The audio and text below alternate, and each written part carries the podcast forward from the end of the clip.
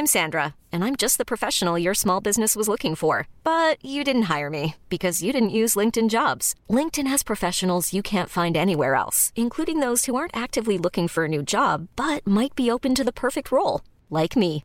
In a given month, over 70% of LinkedIn users don't visit other leading job sites. So if you're not looking on LinkedIn, you'll miss out on great candidates like Sandra. Start hiring professionals like a professional. Post your free job on linkedin.com/achieve today. Bonjour à tous et bienvenue à l'heure des pros ce matin. Emmanuel Macron n'a pas compris qu'il avait gagné l'élection présidentielle en 2022 par défaut. Emmanuel Macron n'a pas compris qu'il avait perdu les élections législatives. Les républicains n'ont pas compris qu'ils ne sont plus grand-chose et que leur intérêt est de jouer un rapprochement avec la Macronie, surtout quand elle penche à droite. La France insoumise n'a pas compris que le rejet d'hier annonce un texte plus dur sur l'immigration et que ses applaudissements dans l'hémicycle préfigurent des sifflets dans quelques jours quand une autre loi sera peut-être adoptée. En revanche, le Rassemblement national a tout compris, j'allais dire comme toujours, depuis le début de la législature. Un opposant, ça s'oppose. Marine Le Pen était contre la loi, notamment parce que l'immigration légale n'était pas attaquée. Gérald Darmanin souhaitait régulariser les clandestins qui travaillent dans les métiers dits en tension. Le Rassemblement national est cohérent. Il dit stop à l'immigration, il ne transige pas, il ne négocie pas, il est ce matin le grand gagnant du scrutin d'hier. D'abord, parce que si une loi est votée, elle sera plus dure. Ensuite, parce que les Français sont plutôt sur la ligne de Marine Le Pen sur le sujet de l'immigration que sur celle du en même temps présidentiel qui, à force de ménager la chèvre et le chou, aboutit à une impasse. Et maintenant, remaniement, dissolution, faites vos jeux, il y a bien longtemps que rien ne va plus.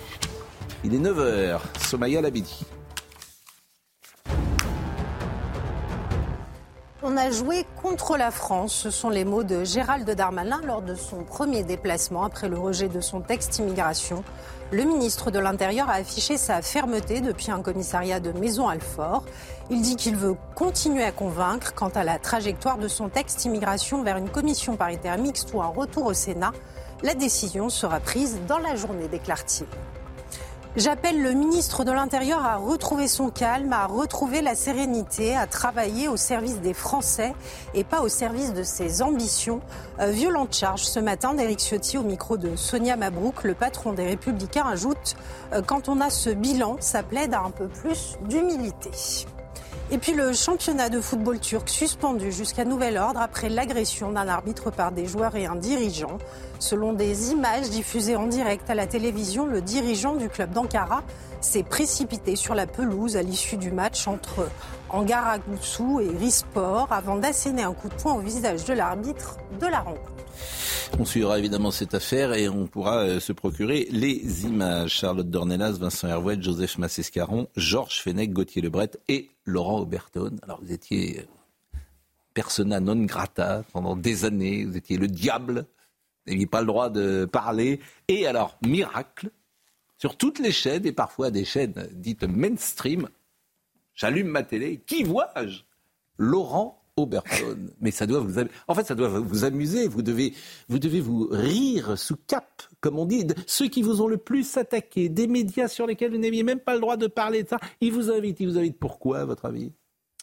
Oh, je ne sais pas, parce que peut-être qu'ils ne peuvent plus vraiment faire autrement. Maintenant, euh, le constat est partagé par tout le monde et ça devient finalement assez banal. Ce que je disais il y a dix ans. Euh, La France Orange Mécanique. Je me souviens, on vous avait reçu en 2017, mais nous étions le diable le diable. Oui, c'est vrai. C'est vrai. Et non, mais il y, a une évolution qui est intéressante. Alors, vous dites, je suis sur tous les médias, pas exagéré. Le service public n'est pas encore. Euh, ah le service public viendra en dernier. Le service public, vous savez, ça, ça, bien sûr que vous n'irez pas partout. Mais non, mais c'est très bien. Il faut. Mm. Euh, j'espère que ce mouvement d'éveil général sur mm. ce sujet crucial va continuer.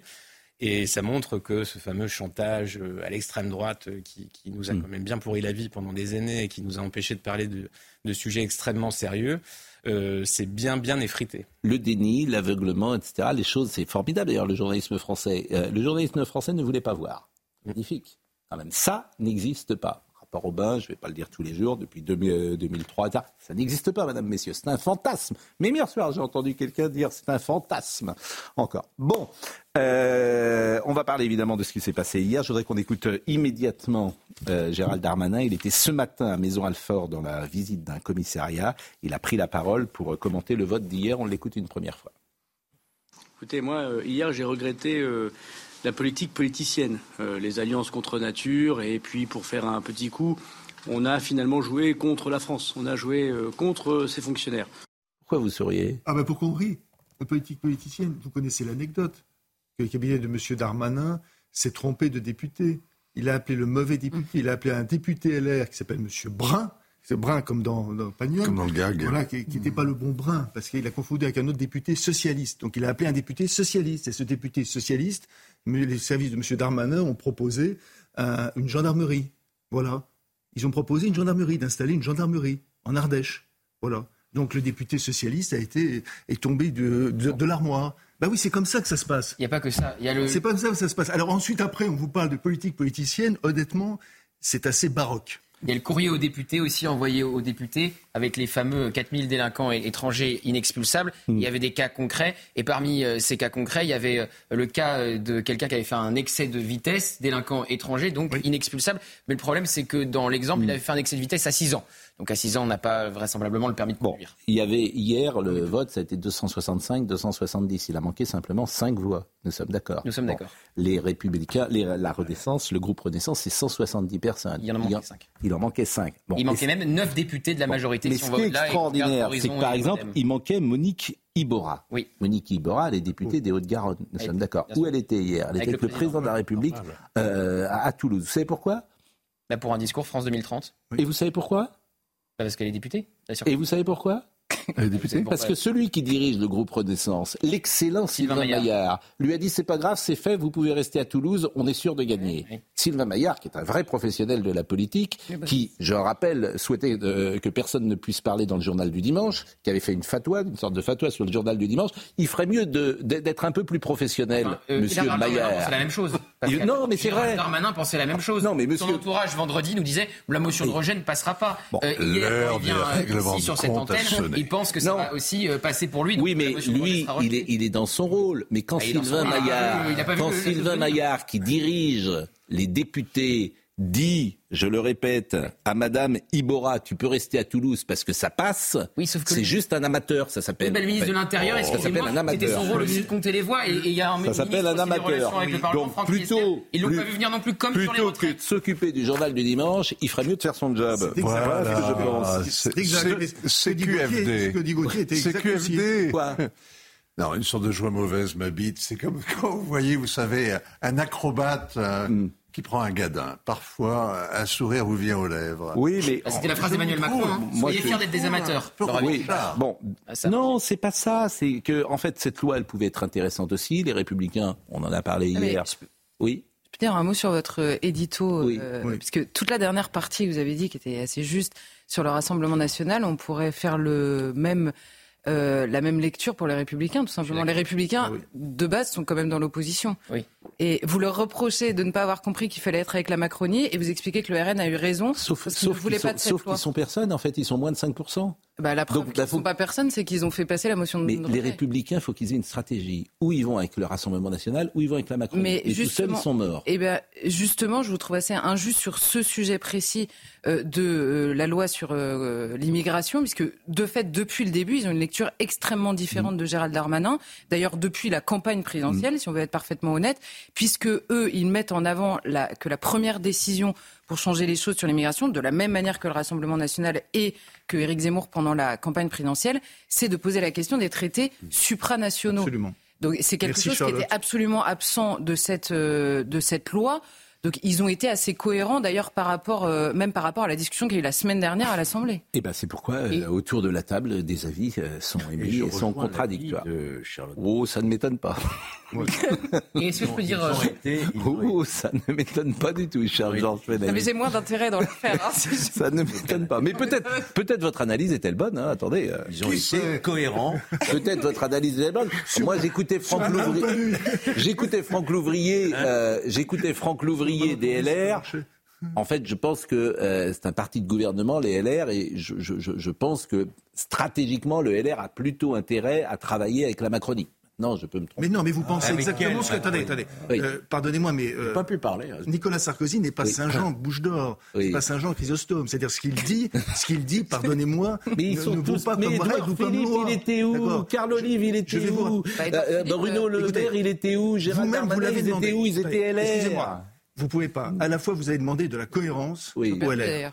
Ils ont été cohérents depuis le début. Et même le groupe, dans son ensemble, a été cohérent. Et là, pour le coup, vous ne vous félicitez bah, pas Eh ben, j'ai tort. Et vous savez, vous dites Sylvain Maillard, Sylvain Maillard est un amateur, il aurait dû dire à cette députée de rester. Il y en a une qui avait dit aux députés de rester. Mm. On la critique souvent, c'est Elisabeth Borne. Elle avait dit pas un déplacement ministériel. Elle était où d'ailleurs hier bah, C'est pas son rôle forcément d'être à l'Assemblée, ça se fait euh, souvent ah que le Premier ministre ne soit pas là quand le texte est porté par un ministre. Mais elle avait dit au ministre pas un déplacement ministériel parce que quand vous vous déplacez, le député du coin doit être là. Sauf qu'elle l'avait pas dit à Emmanuel Macron parce que par souci hiérarchique, bah, il s'est déplacé, le député du coin était là et il a manqué une voix. En l'occurrence, c'est la députée. vous n'avez pas parlé. Prenons un peu de recul, oui, euh, cher Georges, grâce à vous. C'est dingue.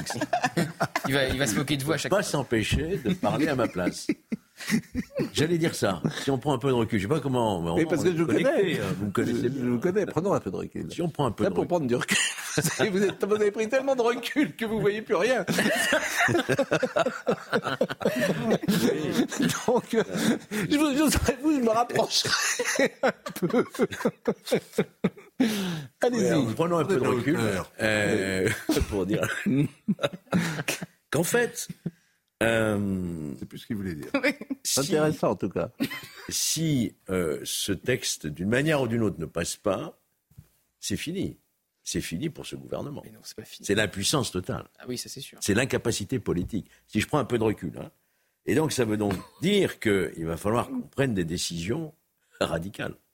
Des décisions revenir, je vous l'ai dit hier soir, aux urnes pour tenter de retrouver mais une pas. majorité. c'est votre souhait, mais ça, n'arrivera pas. Vous, vous, semblez dire que c'est dans les mains de ceux qui nous dirigent. Emmanuel Macron ne fera rien. Mais il y a aussi une réalité. Il ne fera rien, Emmanuel Macron. Il y a une réalité. Rien.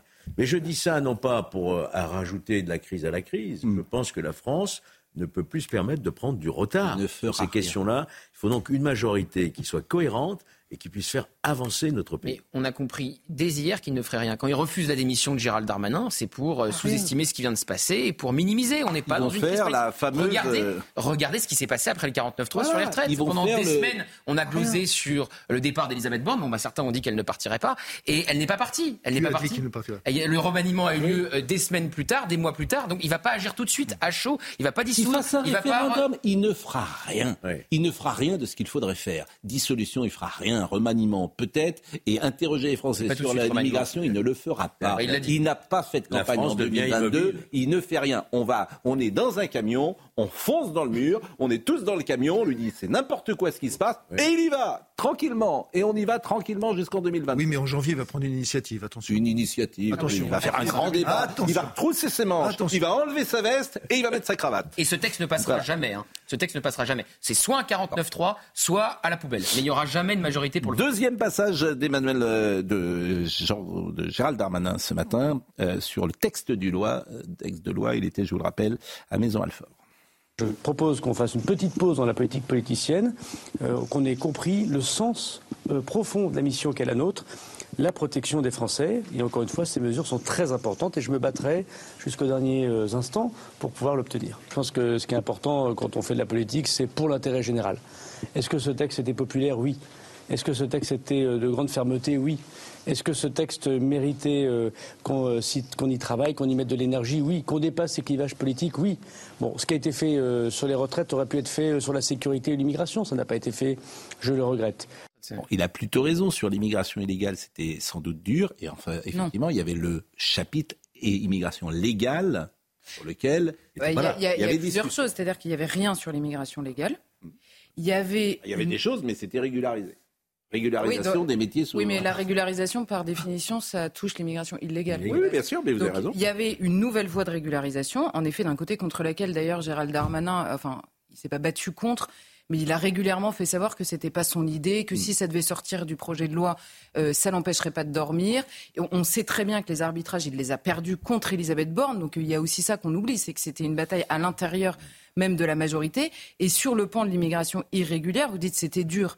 C'est-à-dire qu'il y avait un élargissement des possibilités d'expulsion d'étrangers en situation irrégulière dangereux. On est quand hmm. même sur une niche. Hein. Alors, en effet, les curseurs et pas de tout, et pas de tout, malgré tout et pas de tous les étrangers dangereux, puisqu'il y a 30% des gens qui sont euh, de nationalité, qui sont issus de, l'Algérie, et ça ne concerne pas l'Algérie, toujours en raison des, toujours en raison des mêmes accords. Donc déjà, déjà, pardonnez-moi, mais cet, cet, élément, il est euh, bourré d'exceptions. Laurent Oberton, euh, sur l'immigration, à la fin de la mandature Macron, 10 ans, il pourrait y avoir 3 500 000 personnes, si on prolonge euh, les courbes, 3 500 000 personnes qui sont entrées sur le territoire français.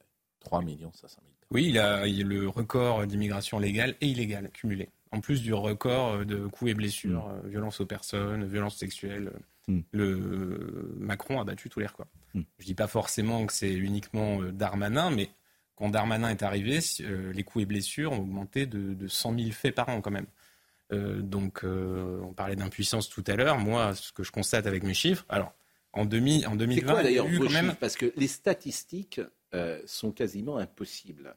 Par exemple, les homicides, on ne sait pas si c'est des homicides en ville, on ne sait pas si c'est des homicides dans la ruralité. C'est-à-dire que c'est, paraît-il, on ne sait pas comment euh, il y a homicide ou comment il y a vol. On ne sait pas si c'est vol euh, chez les particuliers ou vol des locaux commerciaux. Par exemple, les vols chez les particuliers ont plutôt baissé après le Covid, mais les vols euh, dans les locaux commerciaux, paraît-il, explosent, plus de 30 ou 40 mais c'est pas dans les stats. Donc en fait, on ne sait pas précisément ce qui se passe dans ce pays. Disons que les statistiques ne sont pas faites pour être rendues très lisibles. Voilà. Mais sur les violences aux personnes, les coups et blessures, plaintes déposées, c'est à peu près clair. Si vous prenez les 30 dernières années, de 1992 à 2022, vous avez une augmentation de 500 euh, donc il y a une augmentation régulière et continue. Et il y a une accélération sous euh, Darmanin, euh, Dupont-Moretti. Alors, pour à l'heure des charges, en 2020, Nicole Belloubet a libéré 13 000 détenus pour, cause de Covid. Et après cet acte de bravoure, on a eu l'augmentation la plus nette historique des, des, violences aux personnes sur deux ans. Donc 100 000 faits supplémentaires. Donc c'est vraiment énorme. Et euh, l'année 2023 confirmera cette tendance. Mais vous, comment vous jugiez cette, euh, l'expert que vous êtes, comment vous jugiez cette loi? Est-ce que, par exemple, si vous avez été député, vous auriez trouvé que elle, allait peut-être pas assez loin, mais au moins c'était un, quelque chose de positif qui allait dans le sens que vous souhaitez? En admettant qu'il y ait ces 4000 expulsions en plus, on arrivait au niveau d'OQTF exécuté à l'époque de François Hollande, qui était déjà euh, qui était de 14% de mémoire à peu près. Donc on est encore très loin euh, de simplement faire exécuter les obligations de quitter le territoire. Euh, chaque année, il y a des dizaines de milliers de demandeurs d'asile qui disparaissent dans la nature, qui sont déboutés, et on ne sait pas du tout ce qu'ils deviennent. Ils n'ont pas l'obligation de, s'en aller. Euh, il y a les clandestins, il y a 90 000 à peu près condamnations par an d'étrangers par les cours de justice. Euh, ça fait beaucoup, beaucoup, beaucoup de monde. Hmm. Et, euh, et alors, quelle est, la solution Est-ce qu'il y a une solution miracle Est-ce que dans un pays aujourd'hui de l'Occident qui est confronté à, cette même situation, il y a une politique euh, qui peut être mise en place et qui est efficace En Occident, non. vous avez, il faut une révolution législative, il faut des mesures, pour le coup, vraiment beaucoup plus importantes, comme en Suède et au Danemark, on commence à, les voir, à les voir venir. Mais on est encore loin. Par exemple idéalement, qu'est-ce qu'il faut faire? Ah, Je ne sais pas. On peut imaginer des cautions, euh, que l'immigré doit payer une caution très importante. Euh, en Suède, par exemple, c'est un salaire minimum. Quand il entre en France, il paye une caution. voilà, bah voilà, parce que les Français, euh, les Français eux-mêmes ont payé pour avoir euh, les biens publics, etc., et leurs ancêtres. Hmm. Et euh, Donc, ça, il y a, une inégalité avec, avec l'immigré, par exemple. Très, alors, je ne sais pas si c'est bien ou pas, mais ça mérite d'être clair. C'est-à-dire quelqu'un qui vient en France paye une caution, mais il n'a pas d'argent dans 9 cas sur 10, donc il ne vient pas. Bah, voilà. Non seulement il ne paye pas de caution chez nous, mais en plus, on lui verse des prestations sociales. Mmh. Mmh. Équivalent d'à peu près 400 euros par mois. Bon, autre, mesure, par exemple, hein. autre mesure que, sur lesquelles... De, de salaire minimum. En Suède, par exemple, en dessous de 2300 euros de revenus, vous partez. C'est radical aussi, mais ça fonctionne de la même, à peu près de la même manière. Et en Suède, par exemple, la politique euh, contre l'immigration est plutôt efficace? Euh, A priori, oui, ça a l'air de fonctionner sans heures et voilà. Ça, répond à une attente très forte. Bon, euh, il y avait une réunion hier soir euh, à Matignon. Vous allez me dire maintenant ce qui peut se passer avec cette commission mixte paritaire. C'est un peu complexe. Euh. On peut faire assez simple. Cette commission mixte paritaire, sept députés, sept sénateurs doivent se mettre d'accord. La droite est majoritaire. Donc on se rapproche, quand ça sortira de la commission mixte paritaire, d'une version du Sénat. Ça, c'est le premier scénario. Deuxième scénario, ça repart directement au Sénat. Donc, euh, rebelote, les sénateurs sont majoritairement les républicains, donc ils remettent euh, leur version du texte beaucoup plus dure. Troisième scénario, on jette le texte à la poubelle. Bon, une fois que la commission mixte paritaire, parce que visiblement, c'est le scénario qui est privilégié. oui. Donc, il y a un nouveau texte. Et ça pourrait aller vite. Bon, il y a un nouveau texte, c'est-à-dire avant Noël? Euh, Avant Noël. Moi, je m'entretenais avec des membres de la majorité ce matin avant Noël, on, dans le gouvernement, on ne veut pas euh, partir là-dessus euh, au moment de la trêve de Noël. Donc, une fois que ce texte est écrit en commission mixte paritaire... S'il y a accord, déjà, il faut-il qu'il y ait accord? C'est pas sûr qu'il y ait accord. J'entends bien, mais si.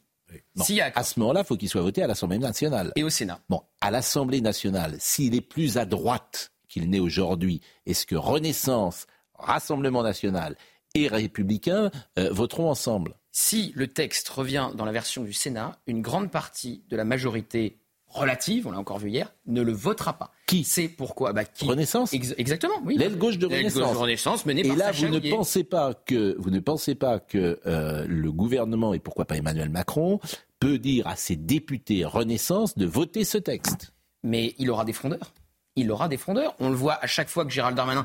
On vient de vivre un an ça ce texte. Mais c'est ce que je vous dis. C'est soit 49 mais hier soir, euh, Yohann Usaï me disait le contraire. Mais c'est là où je ne suis pas d'accord avec Yohann Usaï. Euh, euh, c'est-à-dire que c'est soit 49-3, soit la poubelle. Ça fait un an qu'on est sur ce texte. À chaque fois que Gérald Darmanin tente de le durcir. Par exemple, pas plus tard que ce week-end, il a dit on va remettre le délit de clandestinité. Il a à peine terminé cette phrase que Sacha Houlier, président de la commission des lois, est dans les échos pour dire hors de question, on va pas remettre le délit de clandestinité. Sacha Houlier, c'est personne. Mais c'est personne. de le dire comme ça. Individuellement, individuellement. Le problème, c'est combien. personne, pas personnellement, c'est personne politiquement. C'est combien de personnes mais combien de... Ben, Oui, mais c'est une vingtaine de députés euh, Renaissance. Et puis après, vous allez ajouter les députés du MoDem. Donc vous n'aurez pas de majorité. On est dans une majorité. Je suis pas sûr que Sacha Houlier ce soit 20, 20 députés. Ah, c'est une vingtaine de députés. Il y a une vingtaine de et même et même au-delà de Sacha Oulier qui est tenant de l'aile gauche. Ce matin, je m'entretenais avec un député euh, euh, Renaissance, plutôt de l'aile droite, qui me disait hors de question de voter la version euh, telle quelle du Sénat. Donc ça va même au-delà de l'aile gauche et de Sacha Oulier. Gauthier n'est pas allé jusqu'à l'étape ultime. Il n'a pas pris assez de recul. Au 49-3. Alors, le 49 c'est possible ou pas mais, bien sûr que c'est possible. Le camouflet est déjà là. Le camouflet est déjà là. Excusez-moi. Derrière le 49-3, oui. cette fois-ci, on ne peut pas exclure une motion de censure. Voilà. Mais alors, non seulement on ne peut pas l'exclure, Georges, mais elle est même très probable. Ça veut dire renversement du gouvernement. Ah ben absolument pas. Voilà, c'est là où. Mais ça veut dire dissolution. Non. Ben alors voilà, non. Il y aura motion de censure. Il y aura jamais suffisamment de députés pour voter la même motion de censure. Hmm. C'est très clair. Les LR déposeront une motion de censure. Le PS a déjà dit on votera jamais une motion de censure des LR. Ensuite, il y aura donc la Nupes qui déposera la sienne et le RN la votera, mais pas les Républicains. Il y aura jamais suffisamment de voix de députés sur une même motion de censure. Donc le gouvernement ne tombera pas. Donc il n'y aura pas de dissolution. Je salue Jean-Jacques Chabandelmas, le fils de qui vous savez, qui me dit la situation politique actuelle rappelle étrangement la fin de la quatrième République, mais le général de Gaulle n'est malheureusement plus là. Eh vous trouvez qu'il y a un parallèle d'Algérie non plus. Oui. Comment La guerre d'Algérie euh, non plus. Non, mais c'est l'immigration. Oui. A priori, bien que, on peut se demander. Bon. On va être euh, évidemment euh, modéré sur Modéré. Prenez, de la, prenez du recul, prenez de la hauteur. je vais prendre et du recul et de la hauteur. Prenez un peu de hauteur. je vais prendre définitivement. Cette réflexion sur la guerre d'Algérie est tout à fait déplacée. Je vous l'accorde bien volontiers. Bon, euh, on va marquer une pause. Euh, on va marquer une pause et euh, c'est passionnant évidemment. mais alors, on avait plein de, de, de, réactions à vous faire écouter, mais on a pris tellement de recul et tellement de hauteur qu'on ne les a pas écoutés. Donc là, on va revenir sur le terrain dans quelques secondes après la pause. Le retour au réel. Carl Olive est en direct avec nous. On va l'interroger dans une seconde. C'est un ancien LR. Il est proche, vous le savez, du président de la République et il est aujourd'hui député Renaissance. Il nous donnera son euh, avis et surtout ce qui va se passer maintenant. C'est ça qui nous intéresse. Mais avant ça, Sommeil à midi. Au moins une vingtaine de personnes impliquées dans une rixe dans l'Essonne dans la nuit du samedi 9 au dimanche 10 décembre à Saint-Michel-sur-Orge. Des individus munis de barres de fer et d'un sabre ont voulu en découdre sous les fenêtres de riverains choqués. Au total, deux personnes ont été interpellées. Dix départements placés en vigilance orange pour crues et pluie inondation. Euh, dans l'après-midi, le temps instable gagnera une large moitié nord-ouest. Les giboulées seront fréquentes avec des orages attendus sur les départements côtiers et les cumuls de pluie seront significatifs sur les massifs de l'Est et plus particulièrement sur les Alpes du Nord. Et puis les forces israéliennes intensifient les combats contre le Hamas à Gaza. C'est ce qu'a affirmé Daniel Agari, porte-parole de l'armée, lors d'une conférence de presse. Il ajoute que des opérations sont menées 24 heures sur 24, des opérations qui ont pour but de libérer les otages. Euh, pour rappel, plus de 130 Israéliens, dont des femmes et des enfants, sont toujours aux mains du Hamas depuis le 7 octobre dernier. Euh, Carl Olive, euh, bonjour et merci d'être avec nous. Bon, ce qui nous intéresse, c'est qu'est-ce qui va se passer maintenant? C'est quoi le scénario? Au-delà de l'analyse, puisque l'analyse, tout le monde va la faire, euh, la fin du en même temps, enfin tout ce que j'entends depuis hier, mais si on pouvait éviter cela, ce qui nous intéresse, c'est qu'est-ce qui se passe maintenant? C'est quoi le scénario? D'abord, merci pour l'invitation, Pascal Pro. Bonjour à, toutes et à tous. Euh, je vais simplement vous dire qu'hier, on va dire les choses. Euh, on n'a pas assisté à une motion de rejet contre le loi d'immigration. On a assisté à une motion de rejet contre Gérald Darmanin. Et pourquoi? Parce que Gérald Darmanin, c'est le, poids lourd de ce gouvernement, c'est cette digue contre les populistes. Et je voyais LFI, par exemple, à la fin du vote, c'est pas parler aux Français, c'est crier Darmanin démission, démission, démission. Bah, Darmanin, il n'est pas tombé dans le panneau, il a présenté sa démission, mais hmm. le président de la République, il n'est pas fou Hein. Euh, évidemment, qu'en se privant des services de Gérald Darmanin, d'abord, il se prive de quelqu'un qui est en contact avec la réalité du terrain, parce que les Français, et vous l'avez répété, Pascal Pro à juste titre, souhaitent euh, cette, euh, ce texte de loi, près de, de 8 Français sur 10. Alors maintenant, qu'est-ce qui va se passer? Ben, Je l'ai entendu sur votre plateau. vraisemblablement, on va avoir une commission mixte paritaire. Hmm. On va avoir une commission mixte paritaire qui est plutôt euh, à majorité euh, du Sénat, hein, de droite, centre-droite. Donc ce texte, d'ailleurs à l'image de ce qui s'est passé en Allemagne, à l'image de ce qui s'est passé au Danemark, à l'image de ce qui s'est passé aux Pays-Bas, va être euh, renforcé, va être durci. Alors certainement de façon un peu plus légère que la première version du Sénat, mais il repassera, ça a été rappelé par votre interlocuteur Gauthier sur le, sur le plateau, repassera au Sénat puis ensuite à l'Assemblée. Et peut-être qu'effectivement, il y aura un 49.3 euh, à la clé qui fait partie des outils institutionnels. C'est pas ce que je souhaite personnellement. C'est-à-dire que. On voit ce qui s'est passé Karl, Karl est-ce que euh, les députés Renaissance seront tous d'accord avec le texte euh, adopté en commission mixte paritaire? Par exemple, on parlait de Sacha Houlier. Ou est-ce qu'il y aura des frondeurs, selon vous? Non, mais à, un moment donné, on va peut-être pas continuer à tortiller comme on tortille depuis, depuis quelques mois. Les Français veulent une loi qui les protège. Darmanin veut quelque chose qui protège les Français et que les Français se sentent en sécurité, mm. et ce qui n'est pas forcément le cas aujourd'hui. Donc, il faut que ce texte passe. Et je ne sais pas si ce sera la majorité, mais il y aura un très grand nombre de députés Renaissance qui voteront ce texte à l'issue de la commission. J'entends bien, mais essayons de ne pas faire de politique. Moi, je vais vous poser une question très simple. La régularisation des euh, sans-papiers dans les métiers sous tension, vous, vous êtes pour ou contre? Et la réponse que vous devez faire, c'est pour ou contre? Ben, la réponse que je fais, c'est une réponse contre celles et ceux qui sont en situation irrégulière. Mais Pascal Pro, euh, disons aussi les choses. Ben, vous êtes contre la régularisation, mais par définition, quelqu'un qui régularise, il est en situation irrégulière. Donc euh, vous êtes contre la régularisation. Arrêtons la vaste hypocrisie. Mais non, mais je pose des questions simples. Vous êtes pour ou contre, Karl?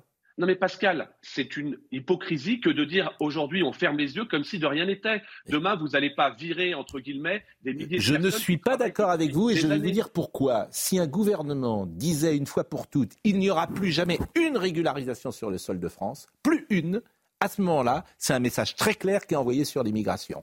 Ça, je ne suis pas d'accord avec vous. Après, on choisit son camp si vous voulez, régularisation ou non. Mais parlez pas d'hypocrisie, parce que ça, c'est faire de la politique. C'est-à-dire que vous avez le droit de dire il n'y aura plus une seule régularisation sur ce pays. Donc tout le monde, le monde entier est au courant et il n'y a plus personne qui vient, peut-être.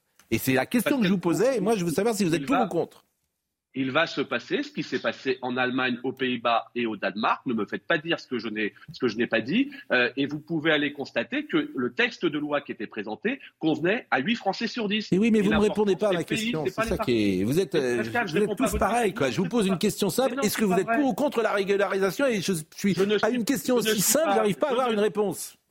Je ne suis pas pour la régularisation de celles et ceux qui viennent emmerder les Français. Je suis pour la régularisation de celles, et, de celles et ceux qui, depuis des mois, des années, sont ici en situation pleinement intégrée et qui s'intègrent euh, dans notre. Eh ben, et eh ben à ce moment-là, bah, vous, eh ben, si vous êtes sur cette ligne-là, le Rassemblement national n'est pas sur cette ligne-là, les LR ne sont pas sur cette ligne-là, donc vous bah, rebolote. Je suis désolé de vous le dire. Mais, les Français, mais Pascal, les Français sont sur cette ligne-là. Les, bah, Français, il faudrait peut-être les interroger, comme ça ce serait plus simple, Karl. Euh, interrogeons-les et puis euh, on aura une réponse. Et c'est bien le problème du, président de la République. Il n'a pas fait campagne en 2022, il veut pas les interroger et la seule chose qu'il sait dire, c'est j'ai été réélu. Bon, bah d'accord. Savoir, il a perdu les législatives, c'est ce que j'ai dit tout à l'heure. Il n'a pas compris en fait qu'il a perdu les législatives. Donc tant que vous ne prenez pas ça en compte, bah, aujourd'hui tout, tout, tout ça sont des conséquences de ce que nous vivons depuis deux ans. Bon, en tout cas, je vous remercie. Non mais Pascal, disons quand même les choses. Euh, le Front National, qui fait son fonds de commerce avec l'immigration, les LR qui en parlent depuis trois présidentielles, hmm. sont encore euh, absents euh, au rendez-vous. Et c'est bien dommage. Mais je suis d'accord avec vous, je l'ai dit hier, je pense que les LR devraient voter cette loi, effectivement, parce qu'au moins, elle va dans le sens de ce qu'ils pensent. Non, mais non, bah, ils sont cohérents, les LR. Non, mais ah oui, ils sont très cohérents. Veulent pas cette nouvelle filière d'immigration. Ils n'en veulent pas. Et vous verrez qu'il n'y aura pas de dissolution. Et vous verrez qu'il Ah, ça, je suis bien, ça, je pense que vous avez raison. Il y aura pas, mais je pense qu'il ne se passera rien. Parce qu'à un moment Moi, je pense qu'avec Emmanuel Macron, il ne se passera rien jusqu'en 2027. Rien. Ah, vous entendez bien? Rien. On va expédier les affaires courantes et on attend 2027. Pascal, Pascal Pro, vous n'êtes pas Madame Soleil, elle n'est plus là. On verra à la fin du, à la fin du match.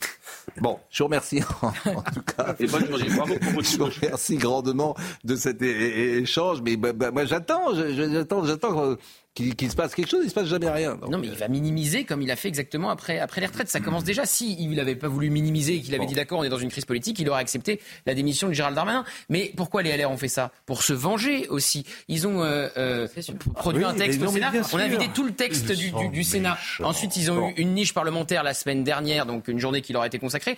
La majorité relative a systématiquement retoqué toutes leurs, leurs, mesures en matière migratoire. Donc il était temps pour eux de dire ça suffit. Bon, je le dis pour Marine. Pas, pas Pro, tu vois, parce Pro considère qu'en fait, la bonne dissolution, c'est la dissolution des LR. Oui, parce qu'elle n'aime pas beaucoup les LR. Non, mais je, la bonne dissolution, je dis pas ça. C'est la dissolution des LR. Je dis qu'une chose, toujours la même. Interrogeons les Français sur la retraite, sur l'immigration, surtout. Je dis ça, c'est tout.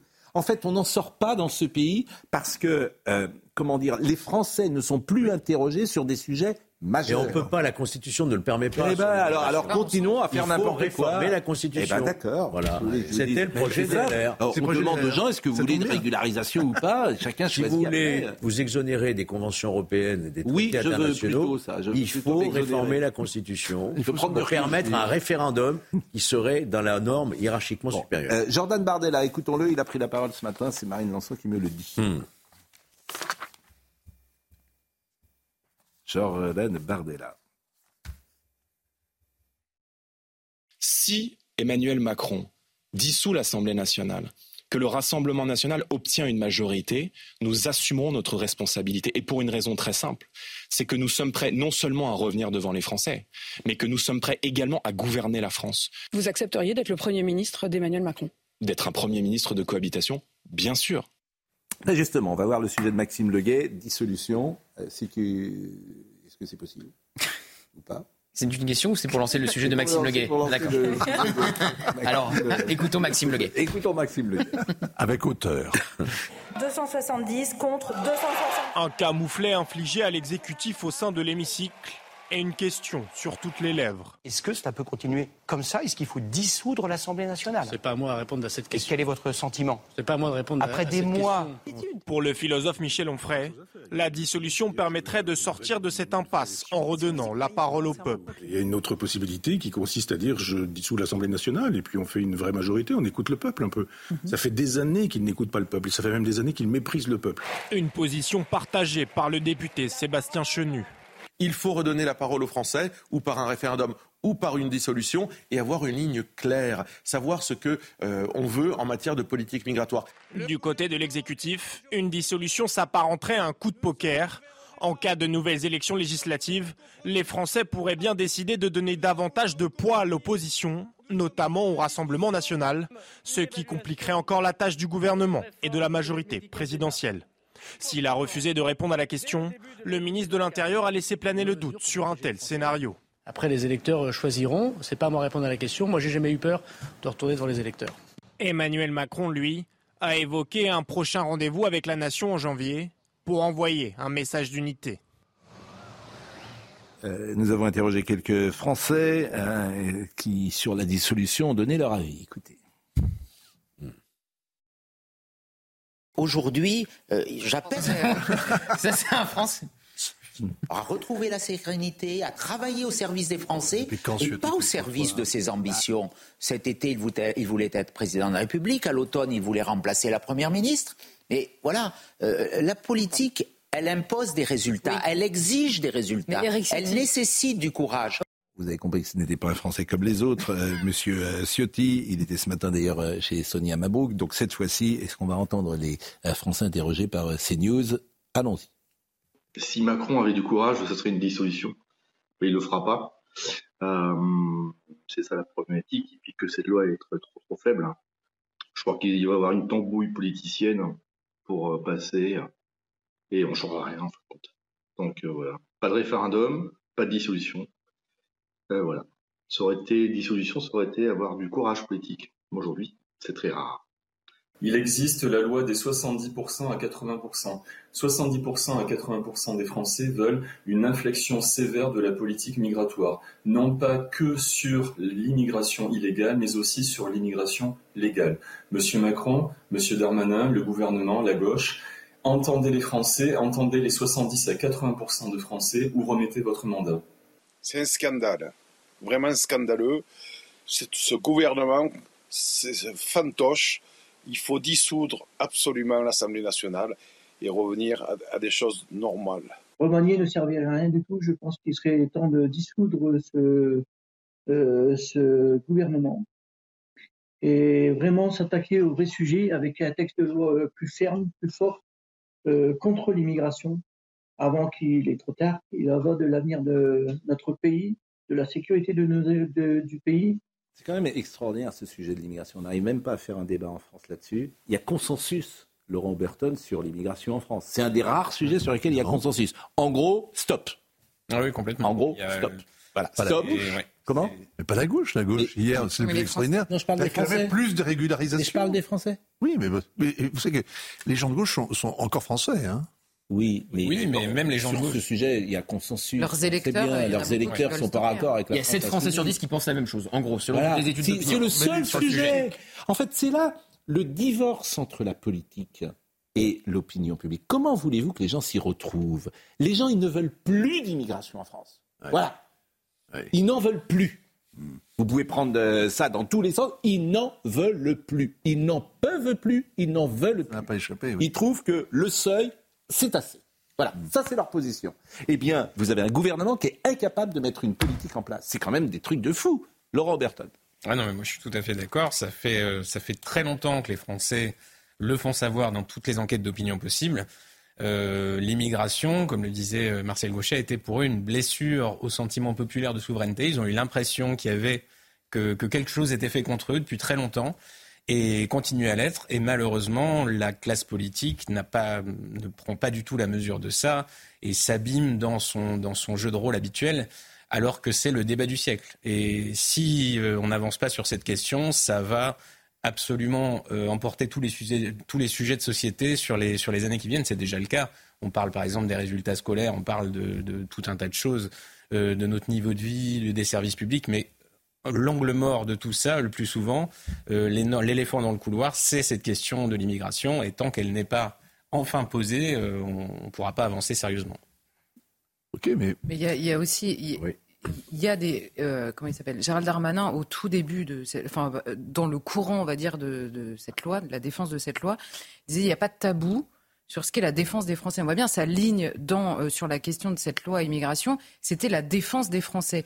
Mais il y a quand même deux tabous qui se sont très clairement révélés et qui, à mon avis, sont beaucoup plus dans le bureau du président de la République que dans celui de Gérald Darmanin d'ailleurs, en l'occurrence sur ce sujet, c'est un, la question algérienne, en effet, on l'a vu la semaine dernière avec euh, Édouard Philippe qui rentre dans le jeu, en tout cas les députés Horizon, sur la question des accords, et Emmanuel Macron qui fait savoir qu'il s'énerve sur ce sujet. Rendez-vous compte, aujourd'hui, les étrangers, je vous parle des étrangers présents en France, les Algériens sont les plus nombreux. en étrangers. Et vous avez une astérix dans un projet de loi qui s'appelle Maîtriser l'immigration, puisque c'est son titre. Une astérix qui dit que la question algérienne est euh, exemptée dans ce projet de loi. Donc, il faut choisir soit c'est pas une loi qui va maîtriser l'immigration, soit pour maîtriser, il faut se poser cette question-là. Elle n'est pas posée, Emmanuel Macron la rejette. La deuxième chose, c'est évidemment. Parce que pas, personne ne sait ce qu'il pense, au fond, Emmanuel Macron. Oh, bah là, il, fait, quand même Non, mais sur l'immigration, ah, on imaginait ah, des spots euh, pour accueillir euh, de nouvelles entrées en France. C'est euh, qu'il y a que la gauche extraordinairement, vous avez beau me répéter que la France entière est contre l'immigration, je vous répète que la gauche, l'a montré hier encore, est pour des régularisations massives. j'ai dit il y a consensus. Que ça puisse vous paraître. J'ai dit il y a consensus des Français. Hmm ah, mais les Français, ils élisent quand même leurs, leurs, leurs, leurs, leurs députés. Ça vous a pas échappé Ils élusent leur... Il y a des élections en France. Mais alors pourquoi on Ils ne sont pas parachutés de Mars hein, De toute façon, cette question serait tranchée en effet par, un, par une, une question posée aux Français. On verrait euh, quel est le rapport de force, puisqu'en effet, pour l'instant, on n'a que des études. si on posait déjà euh, la, question à l'Assemblée nationale, quelle, qui existe telle mm. qu'elle, on pourrait avoir un débat sur la question des quotas, d'immigration choisie. Mais tout ça pose la question des traités. C'est possible. Il y a juste une motion de rejet. En fait, la, la, la question, elle est simple. Immigration zéro. Voilà, c'est simple sauf droit d'asile exceptionnel, qui est complètement dévoyé, sauf droit d'asile exceptionnel, nous sommes d'accord. Euh, les talents, euh, le sport, l'université, euh, si, si. Voilà. des sports, oui, effectivement. Si tu fais venir un joueur au Paris euh, Saint-Germain, il a le droit de venir. Ne fermez pas le pays aux étudiants, aux sportifs, euh, c'est pas pareil. Même Emmanuel Macron, vous posez la bonne question. Il, il, ne prend pas cette question au sérieux. Emmanuel Macron, quand on laquelle prend-il au sérieux, en fait Ça, je sais pas, mais si l'Union européenne. Or, c'est extrêmement lié. En tout cas, la question supranationale, la question de la souveraineté. À quel niveau se situe la souveraineté? Emmanuel Macron ne la place pas au niveau français. Donc, comment voulez-vous poser la question de l'immigration si la souveraineté ne revient pas à la nation? Un mot pour aller dans le sens de Charlotte. À la veille euh, de l'étude de ce projet de loi immigration, Emmanuel Macron fait un discours pour dire que euh, l'essence de la France, c'est l'asile, c'est l'accueil. À la veille de, la présentation, voilà, la veille. Donc évidemment, ça aussi, ça fâche les LR quand vous leur faites voter le droit d'asile, c'est pareil, c'est une niche dans la question de l'immigration. Normalement, il ne la réduit qu'à ça en permanence. En tout cas, ce grand débat ben, n'aura pas lieu. Oui. Voilà, ce grand débat n'aura pas lieu. Et les Français, effectivement, donc ça nourrit du ressentiment, ça nourrit de la défiance, ça nourrit, euh, puisqu'on ne met pas les choses clairement euh, sur. Euh, sur le vrai rejet. Euh, dites-moi les chiffres, parce que moi, je, le regroupement familial, Gérald Darmanin dit 10 000 par an. Et je lis parfois 100 000. Donc là aussi, on est démunis parce que nous-mêmes, pour nous faire notre avis, on n'arrive pas à avoir précisément les chiffres. Le regroupement familial, c'est combien de personnes par an euh, sur l'immigration légale, l'an passé, on a battu le record euh, de titres de séjour, record absolu délivré, donc un peu plus de 300 000. Pour le regroupement, là je parle du regroupement. Alors le regroupement, ça doit être une... Moi, il me semblait avoir lu 40 000 aux dernières nouvelles, à peu près pareil pour les étudiants. donc là, c'est des gens qui viennent par définition, qui viennent pas forcément travailler, mais c'est euh, bon. Est-ce qu'il faut arrêter le regroupement familial Là, les Français devraient être interrogés là-dessus. Si les Français sont interrogés, ils diront oui, 100 fois oui. mais vous ne pouvez pas parce qu'il y a l'article 8 de la Convention européenne des droits de l'homme. C'est toujours. bah alors disons qu'on peut rien faire et puis voilà, euh, ça sera plus simple. Non, non, renégocier. Non, non, Georges, Georges, c'est compliqué. Il faut renégocier comme l'ont fait les Danois. Pardonnez-moi, Georges, mais tous les politiques de l'Union, tous les pays de l'Union européenne n'ont pas la même politique en matière de regroupement familial. Il s'en faut beaucoup. L'Allemagne, par exemple, oui. Donc ça ne veut pas dire. Euh, mais on peut ne, ne, disons pas, ne disons pas qu'il y a l'Europe et qu'ensuite après nous n'avons pas des, une responsabilité politique. On a une responsabilité politique. Oui. il y a des pays qui. Et après, je vais vous faire écouter la, Marine la question de la CEDH. Vous vous souvenez, il y a quelques semaines, Gérald Darmanin prend l'exemple, se fait attaquer, on va dire, par des associations parce qu'il renvoie de Tchétchènes, euh, enfin des Russes d'origine tchétchène, et il les renvoie euh, en Tchétchénie, euh, Russie en l'occurrence, sans attendre la décision de la CEDH. À l'époque, la CEDH condamne la France puisque vous n'avez pas besoin, dans l'état de droit tel qu'il est, la décision de la CEDH n'est pas suspensive. Donc il dit à l'époque, oui, j'assume, je n'attends pas la décision de la CEDH et s'ils me disent qu'il ne fallait pas les renvoyer, je paierai l'amende. Ça, on est il y a quelques mois. Il y a quelques semaines, Gérald Darmanin renvoie un Ouzbek, cette fois-ci euh, radicalisé islamiste. Il le renvoie en Ouzbékistan. Sauf que là, ça n'est pas que la CEDH a dit attendez qu'on donne notre décision et ça n'est pas suspensif, c'est que la CEDH se prononce en disant vous n'avez pas le droit de le renvoyer tant qu'on ne s'est pas prononcé. Gérald Darmanin le renvoie quand même. Donc là, il enfreint l'état de droit, de fait, tel qu'il est aujourd'hui. Hier, le Conseil d'État examine cette décision et fait savoir qu'il condamne le gouvernement français à rapatrier à ses frais l'Ouzbek en question. Donc là, la question qui est très clairement posée à Gérald Darmanin, c'est que fait-on avec la CEDH mmh. Cette question est évacuée. on marche, on marche sur la tête. On marche sur la tête, mais ça fait longtemps. Madame Mélanie a été élue pour ces questions-là en Italie. Oui. Est-ce qu'elle a réglé le problème? Oui, madame, elle, elle, mais qu'est-ce que vous me dites, Gérard euh, Elle est pas de... par l'Europe. Donc il y a quoi? Il n'y a pas de solution?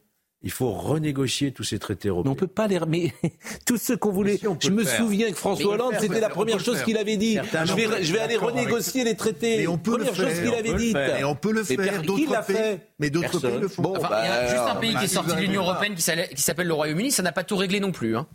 Oui, mais bon, enfin, est-ce que écoutons Marine Le Pen Écoutons Marine Le Pen. Écoutons Marine Le Pen à la. Écoutons Marine Le Pen et après on changera de sujet. Écoutons Marine Le Pen.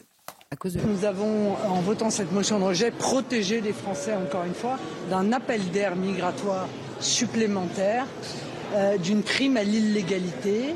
Cette euh, loi était une loi pro-immigration euh, qui envisageait d'organiser l'accueil de plus en plus d'immigrés. Il n'en était pas question. Nous ne pouvons donc que nous réjouir de cela. Quant à se faire donner des leçons de débat, par un gouvernement qui en est, je crois, à son 20e 49-3, il faut quand même un poil manquer de décence. Bon, il y a peut-être une solution. Ah. La solution, elle vient euh, de la hauteur. du ciel directement. Peut-être du ciel, effectivement. Hmm. je vois ce que c'est. Ah Et je vous propose d'écouter peut-être une solution. Ah, vous êtes en qui sera prise. Écoutez. Mes chers compatriotes, après consultation du Premier ministre, du président du Sénat, du président de l'Assemblée nationale, j'ai décidé de dissoudre l'Assemblée nationale. Le décret de dissolution et le décret fixant les dates des élections législatives au 25 mai et au 1er juin seront publiés demain matin. Dominique de Villepin, qui avait été un stratège à fin Fin là-dessus. Néron disait, Bernadette Chirac. Bon, donc, euh, donc ça, on a, écarté. Ah, voilà pourquoi ça n'arrivera pas. Hein. On a écarté euh, cette, cette, évidemment cette idée. Absolument. Non, mais ça serait. Euh, c'est ça. En fait, la, grande initiative aujourd'hui, bah, je vous assure, le teasing du président de la République au mois de janvier, de dire il y aura une grande initiative. J'ai peur que ça fasse pchit, mais sauf si effectivement... Il y a une, il y a une jurisprudence. Je vous rappelle son initiative d'ampleur qu'il nous avait promis à la rentrée. Ça a été une réunion avec 10 chaises à Saint-Denis, dont la deuxième euh, avec la moitié de chaises vides. Dont Olivier Véran avait dit que c'était historique. Enfin. Oui, même lui aussi, Emmanuel Macron, avait dit que c'était historique. Bon, vous allez encore rester avec nous. On devait recevoir Christian Morin à 10h et on va le recevoir, mais peut-être avec un poil de retard. Christian Morin, vous le connaissez, il est sur Radio Classique et qu'est-ce qui euh, nous permet d'avoir des notes euh, légères et une nouvelle histoire légère de la musique classique Parce que euh, vous avez vu que la musique classique a été attaquée d'ailleurs la semaine dernière. Ah oui, Radio Classique a été attaquée. C'est l'extrême droite. Ah oui, le procès fait Radio Classique était, était fou. Exactement. Fou. Non, mais c'était vraiment, c'était fou. C'était du wokisme, ça, non Oui, sur France Inter. Ah, par une jeune femme qui est euh, chroniqueuse également. Non, sur France Culture. Vous avez raison, qui explique que c'est la musique blanche. Euh, Tout à fait. France Inter, euh, radio classique et, et patriarcale. Un fond de conservatisme caché derrière. Exactement. donc, c'est pas faux. Hein. Tout le monde finira par être. Il y avait trop de bacs, il y avait trop de bacs, trop de Mozart sur radio classique. Trop de, notes, trop de notes. Voilà. il faudrait des quotas. Il faudrait des quotas de musique. Bon, je vais vous remercier néanmoins. Gauthier Lebret, parce que comme notre ami Christian Morin est là, ce serait quand même pas convenable de le faire plus attendre. Vous aimez la musique classique?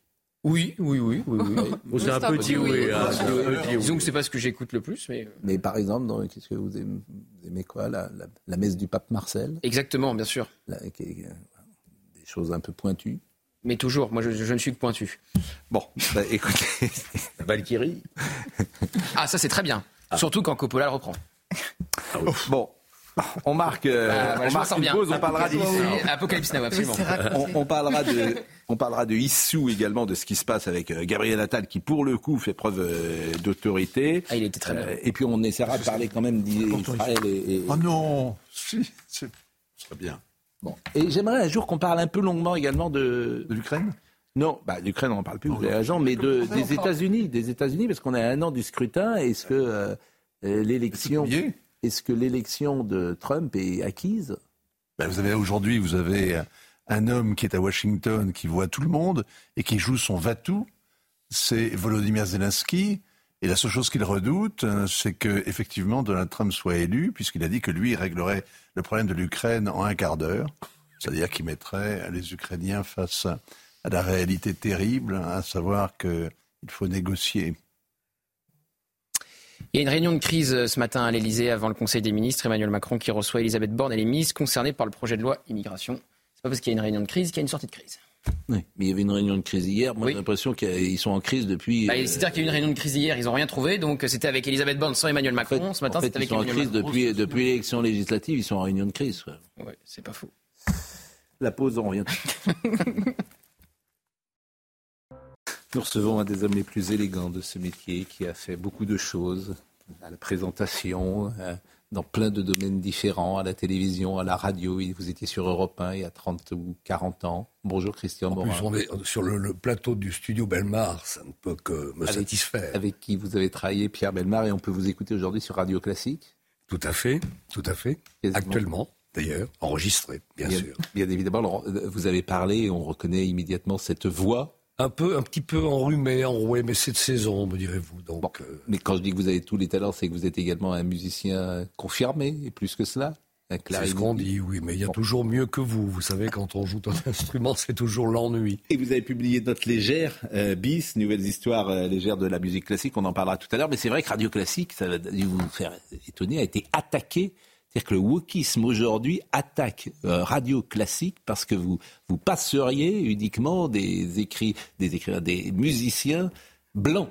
Oui. Et, euh, Alors qu'il y a un musicien guadeloupéen noir qu'on appelait le Mozart noir d'ailleurs, chevalier de Saint-Georges, que l'on passait, que l'on a passé la veille de l'intervention de cette jeune personne. Mais pour répondre simplement, je vais reprendre des phrases qui sont que l'on peut retrouver dans ce livre, puisque il y a des, beaucoup de dessins, parce qu'il y a une autre parcelle me concernant. Mon vrai métier, je suis graphiste, j'ai fait les beaux-arts, et je fais beaucoup de dessins humoristiques depuis des années. Ce que je répondrai simplement, mais ça peut servir à, à beaucoup d'entre nous et d'entre vous peut-être, toutes les pierres que l'on vous jette, gardez-les, ça peut servir de piédestal. Hector Berlioz. voilà. Joli. Sommeil la midi nous rappelle les... Une note de musique et on reste dans la légèreté et c'est pas plus mal. Sommeil à la midi nous rappelle les titres et après nous continuons évidemment à évoquer toutes les actualités du jour. Après le camouflet de l'exécutif hier à l'Assemblée avec le rejet de son texte immigration, Emmanuel Macron reçoit Elisabeth Borne, Gérald Darmanin, Olivier Dussopt, euh, Franck Riester à l'Elysée avant le Conseil des ministres. Objectif de cette réunion de crise, étudier les différentes pistes pour la suite du texte. Euh, bonne nouvelle pour les automobilistes, les prix à la pompe repartent à la baisse, moins de 2 centimes en moyenne sur le litre d'essence, quand le diesel, lui, baisse de 3,6 euh, centimes en moyenne, des tarifs qui n'avaient plus été atteints depuis le mois de juillet dernier.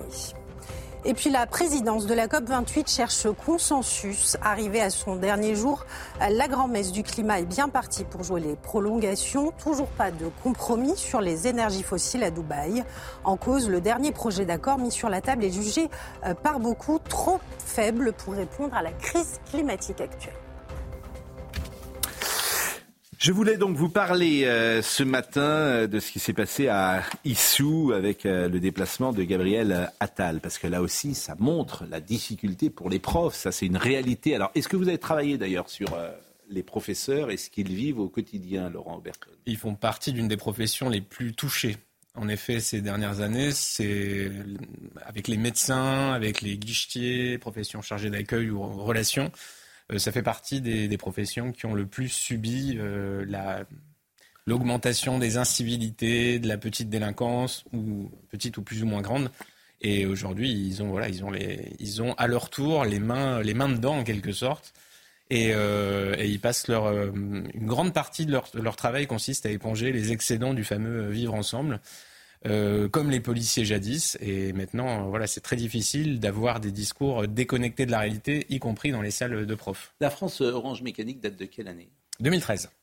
Donc ça 10 ans. 10 ans. Euh, c'était votre premier ouvrage sur ces sujets-là? Absolument, c'était mon premier livre. Ça m'a valu une, une fin de carrière journalistique précoce. Et Pourquoi ça? Ah bah parce que c'était pas possible d'être journaliste dans un journal euh, normal. Vous étiez où d'information. Moi, j'étais dans la presse locale, euh, la petite euh, PHR. Hmm. Et évidemment, c'était pas possible d'écrire un livre sur. Donc, vous avez été viré?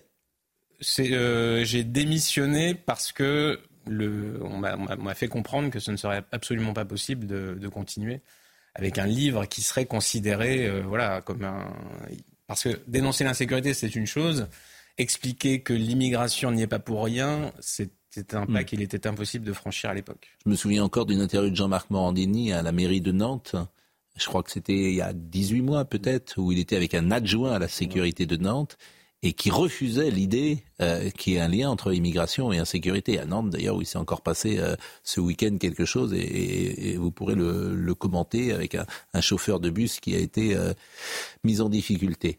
Euh, donc ça, c'était en 2013, et depuis 2013, votre travail de journaliste, ce sont des livres que vous avez écrits principalement.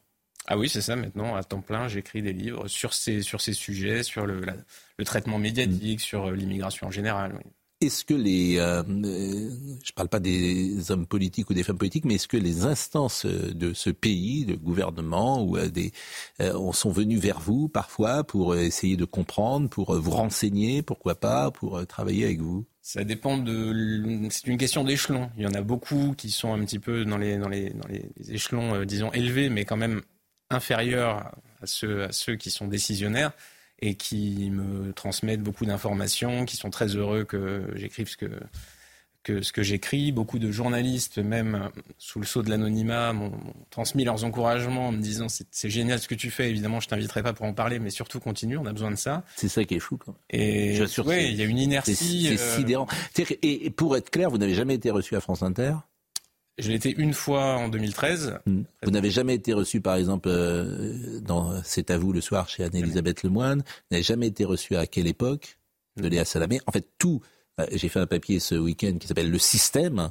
Et on se moque beaucoup de moi quand je dis le système. Ah, c'est ça, en fait, le système. Je prends les gens à témoin. Le système, c'est exactement ça. C'est-à-dire que toutes ces émissions du service public et dites mainstream ne vous reçoivent pas. Donc je bien qu'on m'explique qu'il n'y ait pas de système. Mais euh, puisqu'on ne vous reçoit pas, euh, qu'il y a bien un système qui existe manifestement, et que euh, ce que vous dites ne doit pas être entendu sur une chaîne, parce que de leur point de vue, ce serait crédibiliser ce que vous dites en fait. Oui, tout à fait. Bah, c'est-à-dire qu'en 2013, j'avais été invité, notamment à l'émission de Laurent Ruquier, On n'est pas couché, essentiellement pour m'insulter, me traiter de raciste, etc. Et ils se sont rendus compte que ça faisait une promotion assez fameuse de ce livre. Euh, sans ça, on n'avait pas accès à l'existence publique si on passait pas chez Ruquier à cette époque-là. Et après cela, ils se sont dit, on va changer de tactique et on va faire comme s'il n'existait pas. Et, qui, euh, qui était euh, sur le plateau le soir où on vous a traité de raciste? Caron. Ah bah oui, effectivement, mais c'était très en forme. Oui. Mais il m'a rapporté un lectorat considérable, donc euh, quelque part. mais non, mais c'est, mais je pense que vous avez raison d'ailleurs, parce que ces gens sont contre-productifs. C'est-à-dire que ça, ça c'est ma conviction aussi, et c'est pour ça que, euh, bien évidemment, aujourd'hui, toutes les vérités sont toutes les vérités sont toujours bonnes à dire d'ailleurs. Hein. Toutes les vérités sont toujours bonnes à dire. Alors, voyons euh, le sujet euh, à Issou de Soulaine Boulan. Et puis après, euh, je voudrais qu'on voit également ce qui s'est passé dans le quartier Bellevue à Nantes, parce que ça concerne effectivement votre actualité. Derrière les grilles du collège Jacques Cartier d'Issou, le ministre de l'Éducation Gabriel Attal a échangé avec le personnel de l'établissement, où les enseignants ont cessé de faire classe hier, exerçant leur droit de retrait. L'occasion pour le ministre d'apporter son soutien à l'équipe pédagogique et de réaffirmer la fermeté du gouvernement quant aux atteintes à la laïcité. À l'école française, on ne conteste pas la laïcité, on la respecte. On ne détourne pas le regard devant un tableau, on ne se bouge pas les oreilles en cours de musique, on ne porte pas de tenue religieuse. Bref, à l'école française, on ne négocie pas ni l'autorité de l'enseignant, ni l'autorité de nos règles et de nos valeurs dans le viseur du ministre, mettre fin au pas de vague dans les établissements scolaires. Démarrer par des sanctions peut-être plus faibles, mais ne jamais attendre que la situation s'aggrave pour convoquer un conseil de discipline. C'est tout de suite, dès les premiers faits, qu'il faut prendre des sanctions et il y aura des sanctions dans le cas euh, que nous évoquons aujourd'hui. Plusieurs postes éducatifs vont être renforcés au sein de l'établissement. Les équipes académiques Valeurs de la République, chargées de faire respecter les principes de laïcité, seront présentes ce mardi dans l'enceinte du collège. Et ces témoignages qui n'existaient pas euh, jusque dans les médias il y a quelques années, enfin on les écoute. Kevin Bossuet est prof, il était ce matin chez Romain euh, Desarbes. Écoutez ce qu'il dit sur ce qui se passe dans les écoles. Il y a un problème aujourd'hui dans notre société avec une école qui est en prise avec l'entrisme islamiste. Parce que quand on commence à remettre en question les enseignements, ça pose en effet problème. Et la semaine dernière, on a parlé sur ce plateau même d'un sondage. 50% des musulmans considèrent que les élèves devraient pouvoir s'extraire de certains cours quand ces derniers remettent en cause leur sensibilité religieuse. Là, dans cette affaire, on est dans l'application de cela. On a des élèves qui contestent le fait de pouvoir voir une œuvre une magnifique œuvre d'ailleurs, parce qu'il y aurait de la nudité. C'est une pression. On joue sur la peur. On veut imposer ses valeurs à la République. Kevin Bossuet, on peut l'écouter une deuxième fois, cette fois-ci sur la responsabilité des parents. Il faut voir la part de responsabilité des parents. Mmh. À partir du moment où les parents menacent le corps professoral, menacent les personnels de l'éducation nationale, évidemment qu'il faut des sanctions. On est dans une société où il y a une perte de repères. À partir du moment où on a des droits, je pense par exemple aux allocations sociales, on a aussi des devoirs. Et le premier des devoirs, c'est d'éduquer correctement ses enfants et c'est de faire en sorte de respecter l'autorité des professeurs et de respecter l'école de la République. Laurent Berton, on ne va pas répéter euh, les mots de Gérard Collomb, euh, face à face, euh, côte à côte et demain face à face, peut-être, mais ni ceux de Éric Zemmour qui parlent de deux peuples. Mais qu'est-ce qu'on va faire? Comment on va pouvoir sortir de ça? Bah, C'est très compliqué. Moi, à tel, on a l'impression que c'est un peu le capitaine du, du, Carpathia, vous savez, qui arrive après le naufrage. Et... Alors, il essaie de faire des choses, mais le, drame a déjà eu lieu. Euh, le, niveau scolaire est catastrophique. Ce qui se passe dans les salles de classe, je vous assure, j'ai des témoignages, j'ai des vidéos parce que les, les écoliers se filment beaucoup. Et par exemple et on voit des profs qui se font insulter, qui sont, qui sont enfin, tétanisés par ce qui se passe. Parce que que peuvent-ils faire? C'est-à-dire s'ils réagissent, si, ne serait-ce Et on peut les montrer, ces vidéos, parce que euh, il y a quelque chose de pédagogique. Si on montre les choses, ça peut quand même changer. Ces vidéos, vous les avez Bien sûr, mais certaines circulent sur les réseaux de temps en temps. Mais après, on va vous dire, oui, mais là, c'est très particulier parce que c'est un, établissement à problème. Euh, le, rectorat a bien pris la mesure, etc. Enfin, c'est toujours la même chose. Mais Et si on, mettait, par exemple, aujourd'hui des vidéos dans toutes les classes ah, Si, par exemple, euh, Gabriel Attal disait, voilà, euh, toutes les classes, il y aura une vidéo. Il y aura une, euh, une, surveillance vidéo. Ce serait mais... Parce que là, tout le monde est, entre guillemets, sous contrôle, pour le coup. Donc là, on ne peut plus faire n'importe quoi. Oui, mais après, à l'infini, vous allez exclure les mêmes éléments perturbateurs qui vont aller dans d'autres écoles. Enfin, euh, un moment. Ah, sauf qu'il y aura une réalité qui sera montrée. Je ne sais pas. moi, je cherche des solutions pour tout vous dire. C'est très compliqué. Bah, c'est d'autant plus compliqué que cette question, elle ne se pose pas qu'à l'école. C'est-à-dire que cette police des mœurs, par rapport à la nudité, on n'a pas vu de tableau, c'est dommage, mais par rapport à la nudité, elle existe partout. Elle Vous voulez le voir le, Elle existe aussi. On va le montrer d'ailleurs. Euh, Marine Lançon va nous le montrer existe. le tableau. Pardon, oui, ça existe. Ah, pas absolument, ça existe dans les maternités, ça existe également dans les dans les dans les vestiaires, ça existe de plus en plus dans les vestiaires de sport. Dans, dans les vestiaires de sport. Donc cette police des mœurs, elle existe. C'est-à-dire que paradoxalement, alors en plus, ce tableau, vous savez que ce tableau, il n'y a pas plus puritain que ce tableau, en fait. Parce que ce tableau, ça montre. le Non, mais en plus, le paradoxe, c'est que le, chasseur qui est là, qui a les camps de, les bois de serre, qui est Actéon, il surprend Diane. Et comme il surprend Diane nue au bain, eh bien, il devient un animal. Donc ça veut dire, ne regardez pas la nudité, vous allez devenir un animal. Donc en plus, ils sont tellement incultes, ils sont tellement incultes, pardonnez-moi, qu'il n'y a pas plus puritain que ce tableau. Donc il y a aujourd'hui une police des mœurs. Et cette police des mœurs, en revanche, ça pose aucun problème pour aller relayer les agressions, par exemple contre les forces de l'ordre, pour aller relayer les horreurs, les atrocités qui ont été commises pour le Hamas. Ça, il n'y a pas de problème. Il n'y a pas de problème. Pour, pour la, la, violence et distiller la violence, il n'y a pas de problème. Mais dès qu'il s'agit, cacher ce sein, je ne voir, dès qu'il s'agit de la nudité, ça, la police des mœurs, elle est à l'œuvre. Elle est à l'œuvre. Qu'est-ce qu'on va faire?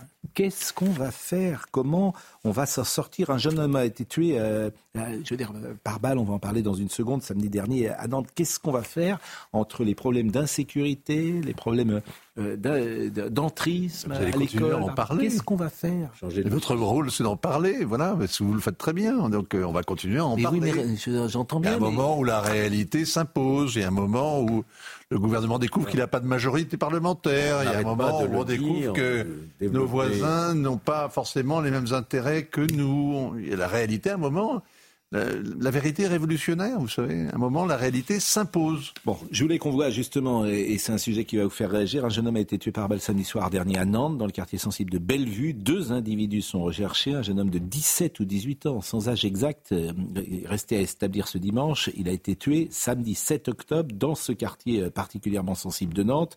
Euh, voyez le sujet qui est produit, le sujet de Michael Chaillot, je pense.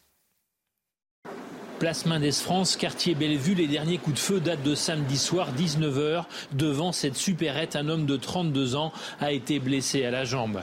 À quelques dizaines de mètres, les arrêts de bus et de tramway. Stéphane est un habitué de la ligne 23 dont le terminus est ici. 17 minutes d'attente avant de repartir à 21h13 au volant de son bus. Généralement, dans la plupart des cas, étant donné qu'on a une attente assez longue, je reste porte fermée.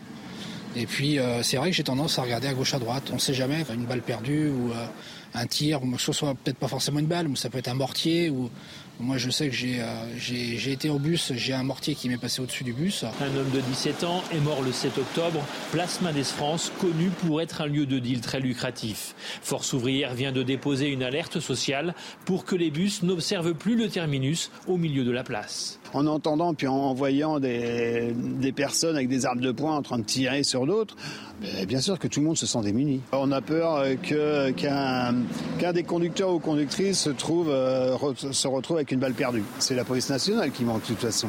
Ça, c'est indéniable. FO souhaite que l'arrêt soit maintenu pour ne pas pénaliser les usagers du quartier. Un préavis de grève est en préparation pour les fêtes. 36 épisodes de tir à Nantes depuis le début de l'année. À Nantes. Hmm. Ce quartier de Bellevue, je le connais. J'allais jouer au football dans le quartier de Bellevue. J'avais 14 ans, j'avais un petit 103 orange, on rentrait, on jouait au foot, il n'y a jamais eu un souci je me suis baladé dans tout Nantes pendant des années, quand j'étais de 14 ans à 18 ans. Il n'y a jamais eu un souci, vous entendez bien, pas un souci à Nantes, qui était la ville la plus calme du monde. Aujourd'hui, vous avez 36 épisodes de tir à Nantes depuis le début de l'année. Peut-être à la décharge de Gérald... Jusqu'à quand? À la décharge de Gérald Darmanin. Il n'a pas la main sur le dernier maillon de la chaîne répressive, qui est la réponse pénale.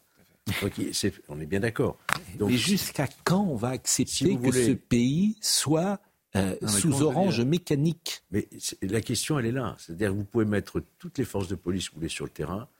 Souvenez-vous, la police, le problème de la police, c'est la justice. S'il n'y a pas de réponse pénale d'une très grande fermeté aujourd'hui, elle n'existe pas. Ah oui. Gérald Darmanin pourra faire. non, mais, ça, mais, ça, ça, ne suffit pas. Quand vous alliez ah. jouer à Saint-Herblain, oui.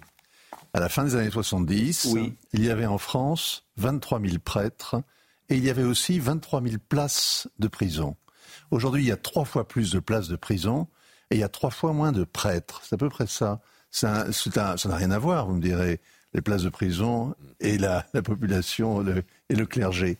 Mais quand même, ce sont deux chiffres qui sont assez impressionnants. Trois fois plus dans un sens, trois fois moins dans l'autre. Oui. Enfin, sur, la question a changé. Qu'est-ce qu'on fait Les, places de prison n'ont pas suivi du tout l'explosion de la criminalité, des violences mm. aux personnes. Euh, on a eu une augmentation de 30% de l'occupation des mm. prisons sur les 30 dernières années contre 500% des coups, des, mm. coups et blessures.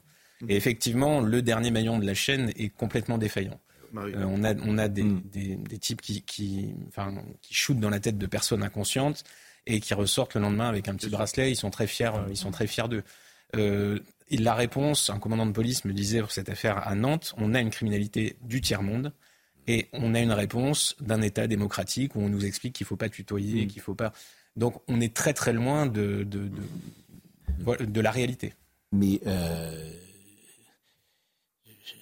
et même il faut tout changer. Mais de temps en temps, moi j'entends, hein, je suis comme tout à chacun, je suis dans des dîners, dans des déjeuners, etc.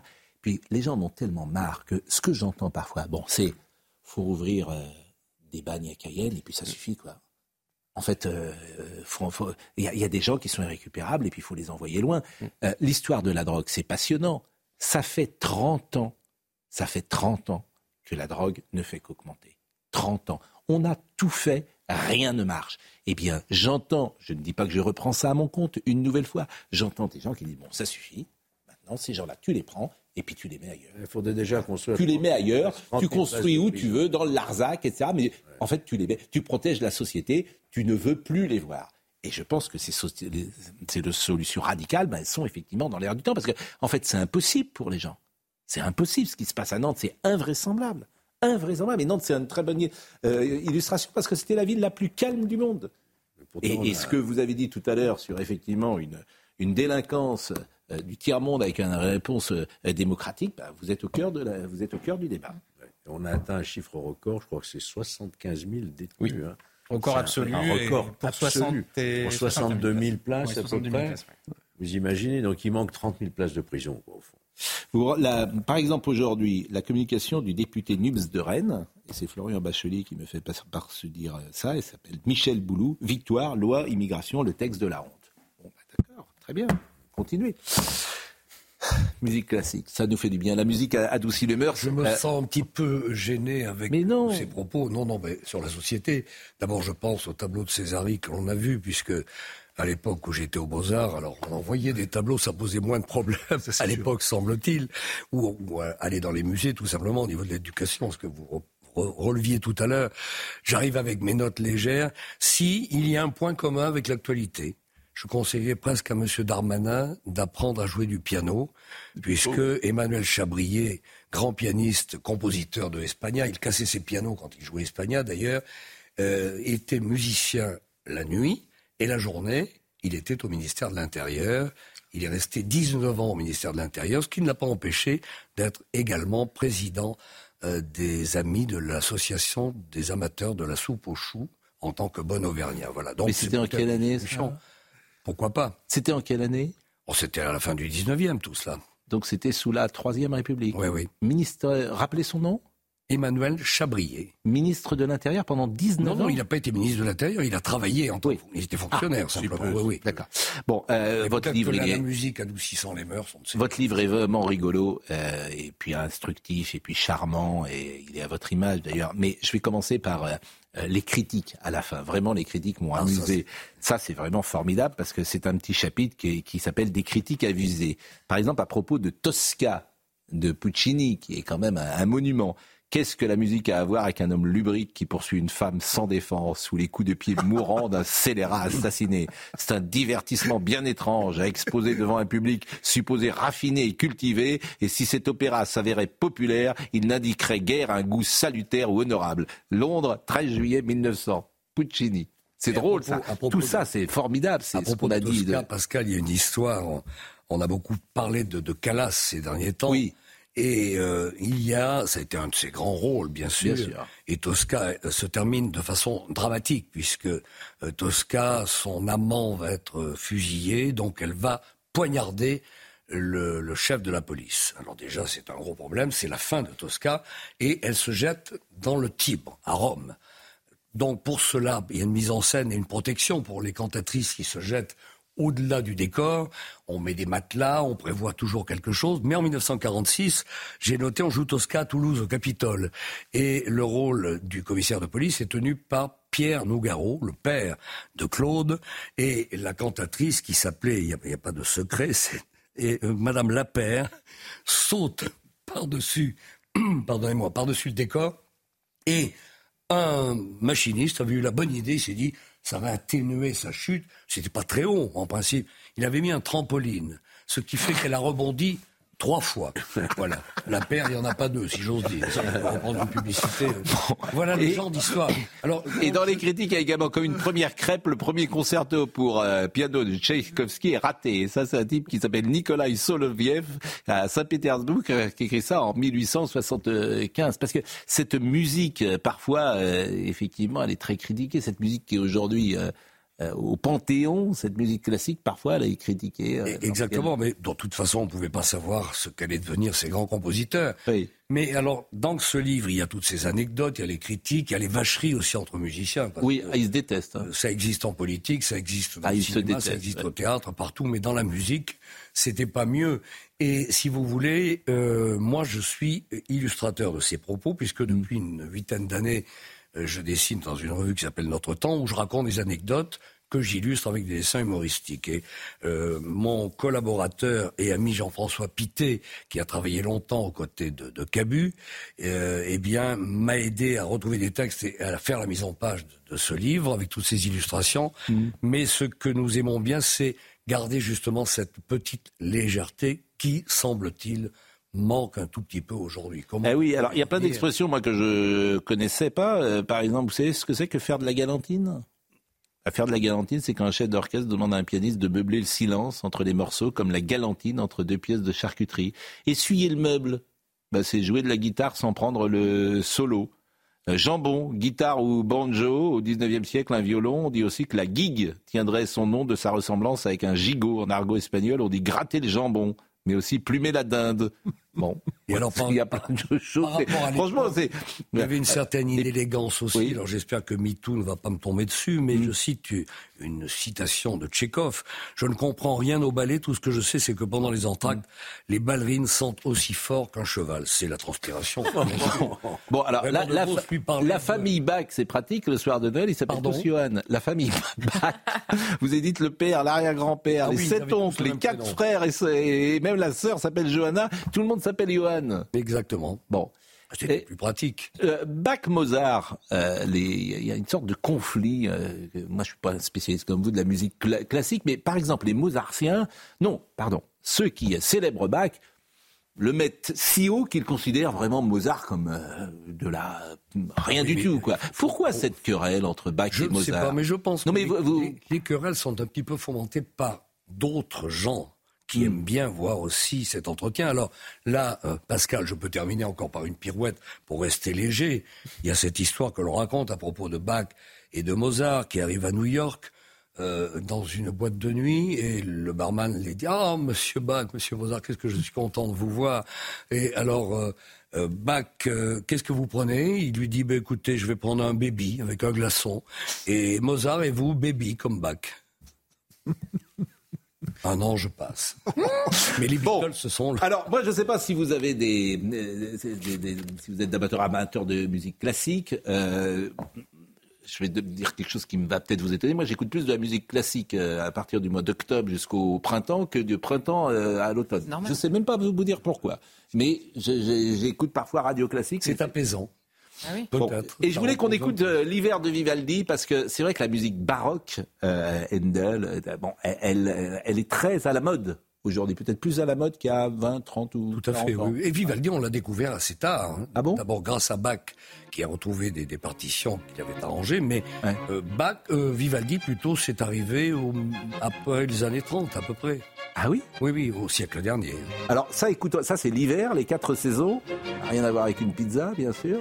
mais euh, pour que on peut manger une pizza en écoutant Vivaldi. Écoutez ça.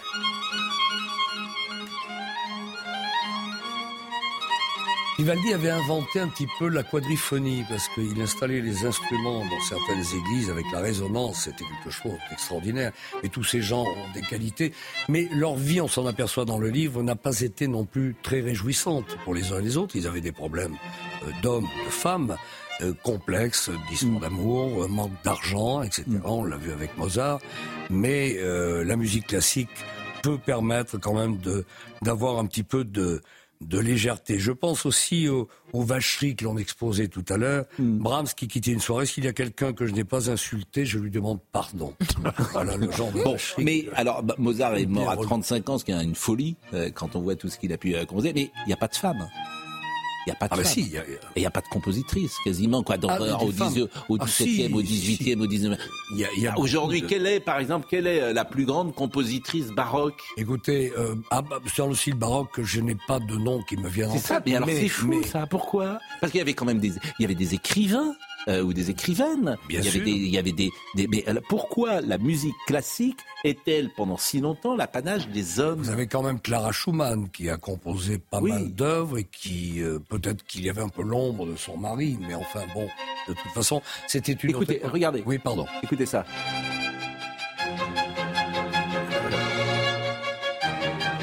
Ah, c'est sublime. Imagine Pascal Pro en train de prendre son petit déjeuner. Mais non, mais il y a des femmes, il y a des femmes chefs d'orchestre. Il y a des femmes, ah il y a des femmes, il y a des femmes chefs d'orchestre. Il y a des femmes maintenant, mais il y a beaucoup de femmes musiciennes extraordinaires. D'accord avec vous.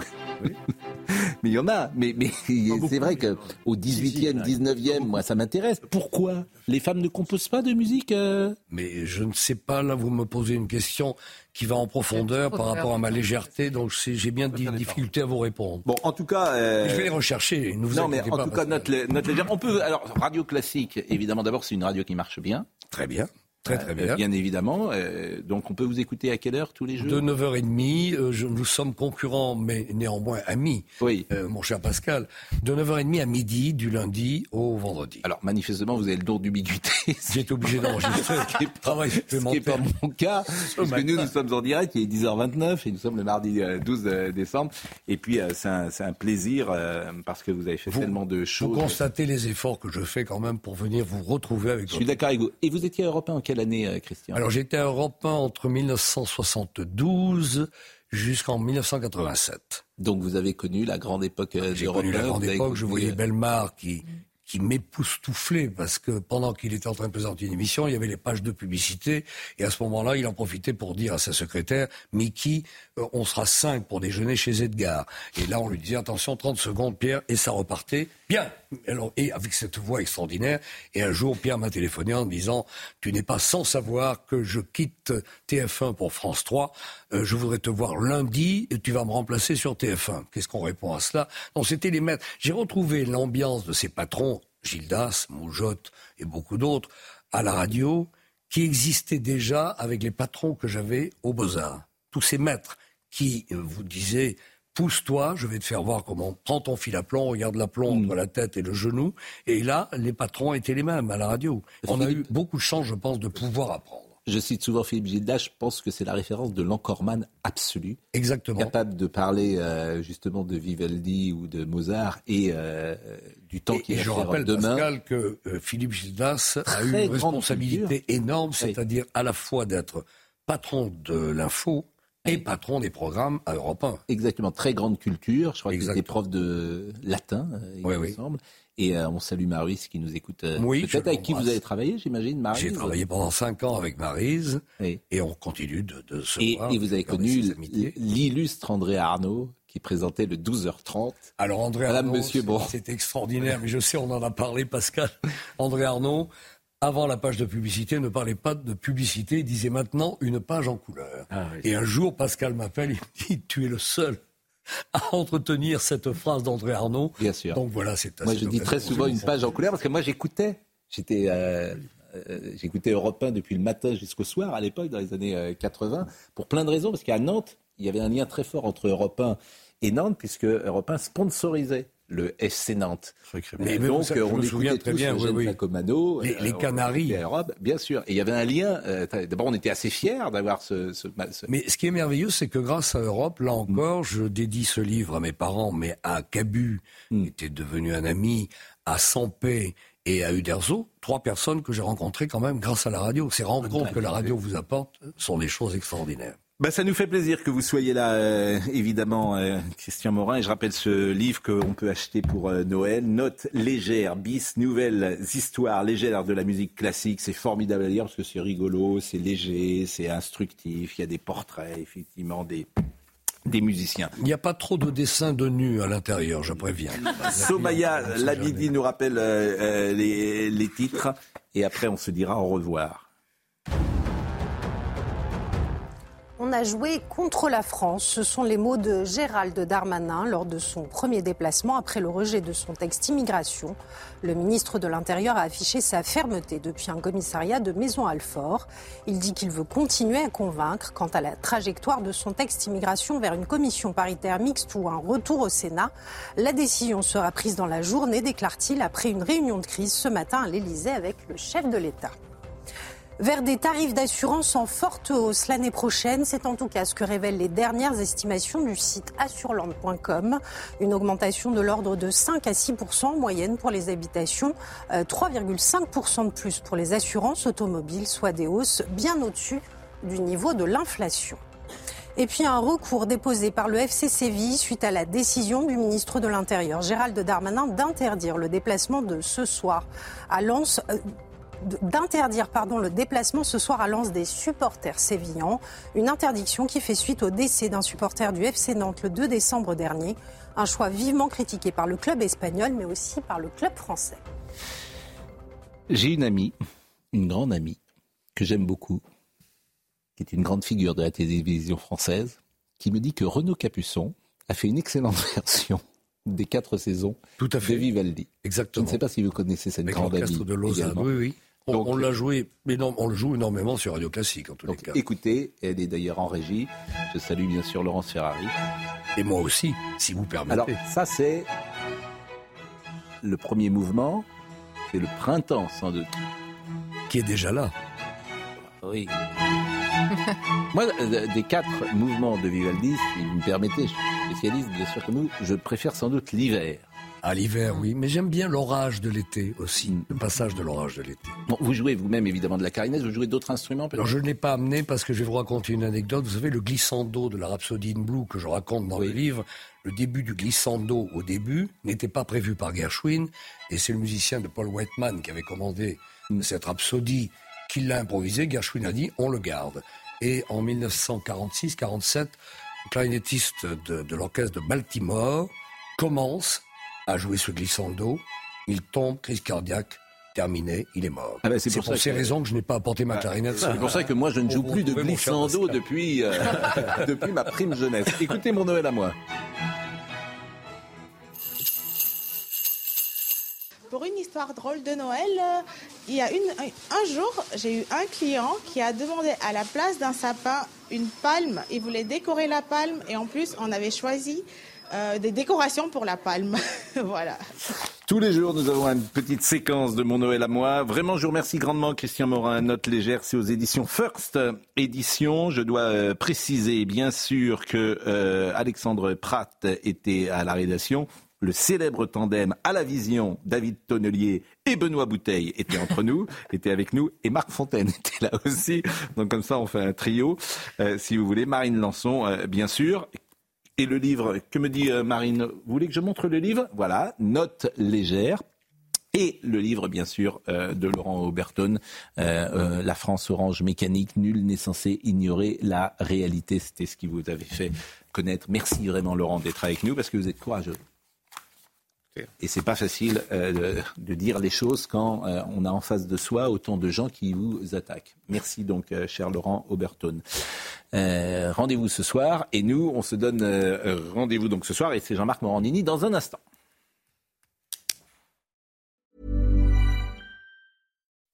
When you make decisions for your company, you look for the no-brainers. If you have a lot of mailing to do, stamps.com is the ultimate no-brainer. Use the stamps.com mobile app to mail everything you need to keep your business running with up to 89% off USPS and UPS. Make the same no-brainer decision as over 1 million other businesses with stamps.com. Use code PROGRAM for a special offer. That's stamps.com, code PROGRAM.